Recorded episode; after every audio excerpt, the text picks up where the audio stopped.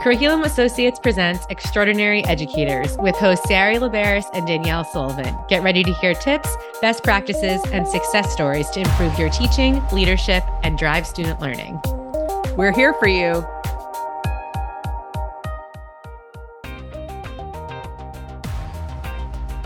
Hi, and welcome to the Extraordinary Educator Podcast. I'm Danielle. And I'm Sari. So this week we are super excited to be joined by our colleague Brooklyn, who is a national director. And she is going to be speaking with us about RTI. So we before we hear her conversation with us, Danielle, do you just want to define RTI for our listeners? Yes. And how much uh, how many of you love a good acronym, right? RTI, response to intervention you may also know this by MTSS, multi tier support systems. Some of you might think of a triangle. Some of you may not even know what, what this is because I feel like we overuse the acronyms. But the idea of response to intervention is ways to make sure that all students have specific access to grade level content depending on where they are, and there's the right supports in place for them depending on the subject and grade level. But that's like the idea of an RTI. Awesome. Thank you so much, Danielle. Let's dive into our conversation with Brooklyn Trover, National Director at Curriculum Associates. Welcome, Brooklyn. We are so excited to talk to you today and have you back on the podcast. If you can just start off introducing yourself to our listeners, that would be great. Thank you, Sari and Danielle. I am so excited to be back with you. My name is Brooklyn Trover, and I am one of the national directors for Curriculum Associates. It is my pleasure to serve educators at all levels across the country. Well, we're excited to have you back. And I want to ask you so, what are you thinking about researching for uh, just what educators need for this fall? You know, I'm so glad you said it like that because the need for the fall, right? Like, what do we need for the fall? And I think there's a lot of different lanes, but one of them is uh, access information and then what to do next with the range of learners that we have.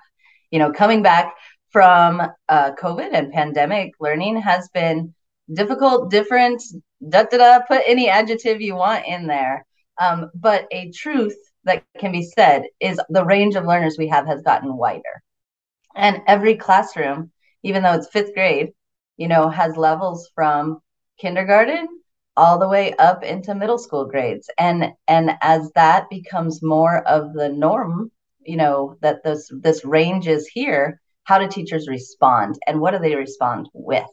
So that's actually where i've been focusing a lot of my work in these past few months.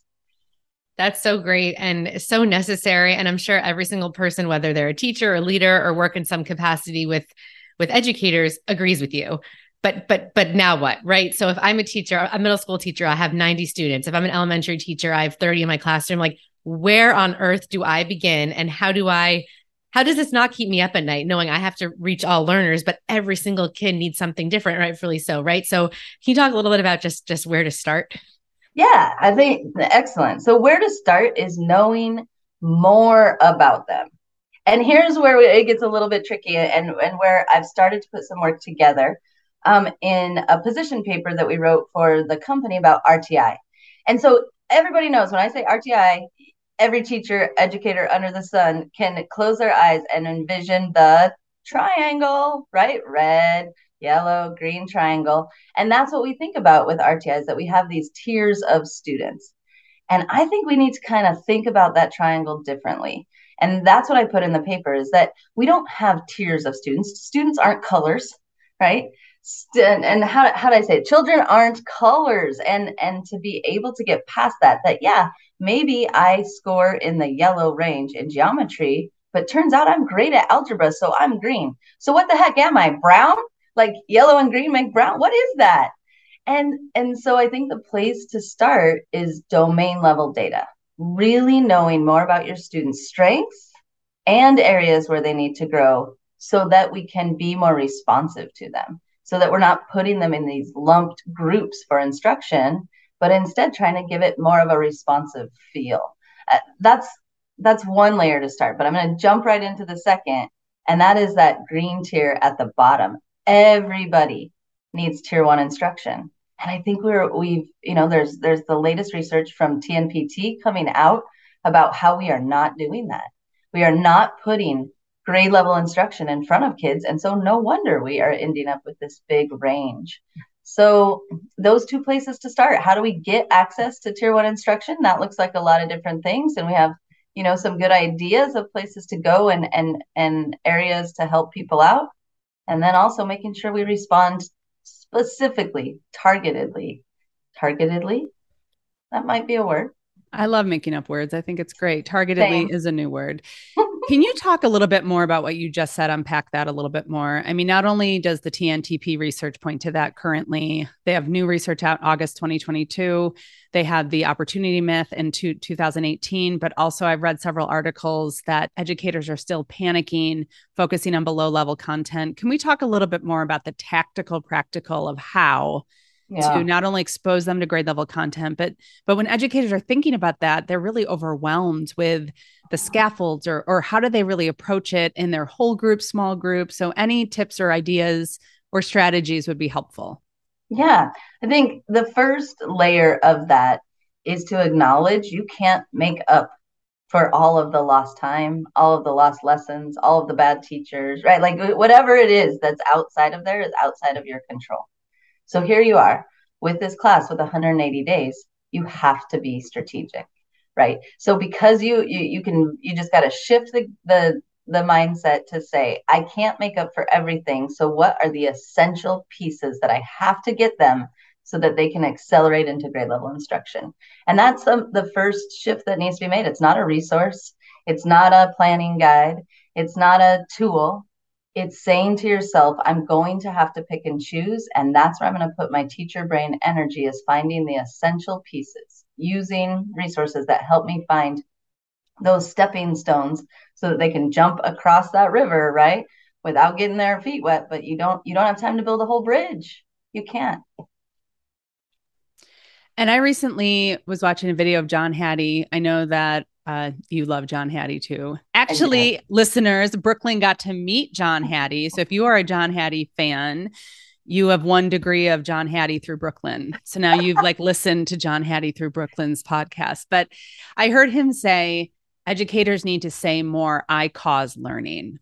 Mm. And I really liked what you said about mindset shifts. And and some it's something so simple yet it can be so hard and so powerful how did you shift your mindset when you were an educational leader? And how do you do it currently as in your current role? Eh, what a great question, Danielle. I think the way that I do it is I continue to force myself to see the humans. And and I mean that in my work now by seeing that teachers are humans. They can't I can't give them a list of resources or a learning progression path or a standards map and say, here you go. Go cause the learning right? Like that's that's not enough for teachers because they're humans and they have a lot going on and there's a lot of emotions connected to our job and and there's a lot of purpose connected to our job. So they need they need more than that as teachers. But as an educator especially the way i did it is i saw every every year as 120 days i mean sorry 180 for most schools but whatever it is 100 and something hundred and something days that I had was was just made me make the best out of what I had every day. I didn't have time to waste. And so if if I had to pick and choose, you know, that's what we got to that's what we got to do. If I have to say, you know what, we didn't we can't do it like I did last year, that's what we got to do. And and it just motivated me over and over again that I only have them for a short amount of time. And so I have to be the best I can for this group these people in front of me. That that emotionalness helped. And then it it made me seek out resources that were made that easier. If i only have this much time well then i don't want a bunch of garbage that's for whole group. You know if i only have this much time i need something that's perfect for them. I need access to multiple grade levels of stuff. You you you begin to narrow your focus when you remember that they're humans you're dealing with so, so true. And thank you so much, Brooklyn, for all of your insights and expertise. That is it for today's episode of the Extraordinary Educators podcast. Thank you so much for being here with us. You are very welcome. As always, leave us a review and follow us on Twitter at Curriculum Assoc and on Instagram at My iReady. If you have feedback about the podcast, a topic of interest, or want to be a guest, you can email extraordinaryeducators at cainc.com. This is about you. We are here for you. So until next time, be you, be true, be extraordinary. The Extraordinary Educators podcast is produced by Curriculum Associates. Editing by Danielle Sullivan, social media by Atsity Hannon, guest booking by Sari Laberis, music by Mark Bernstein. This podcast is copyrighted material and intellectual property of Curriculum Associates.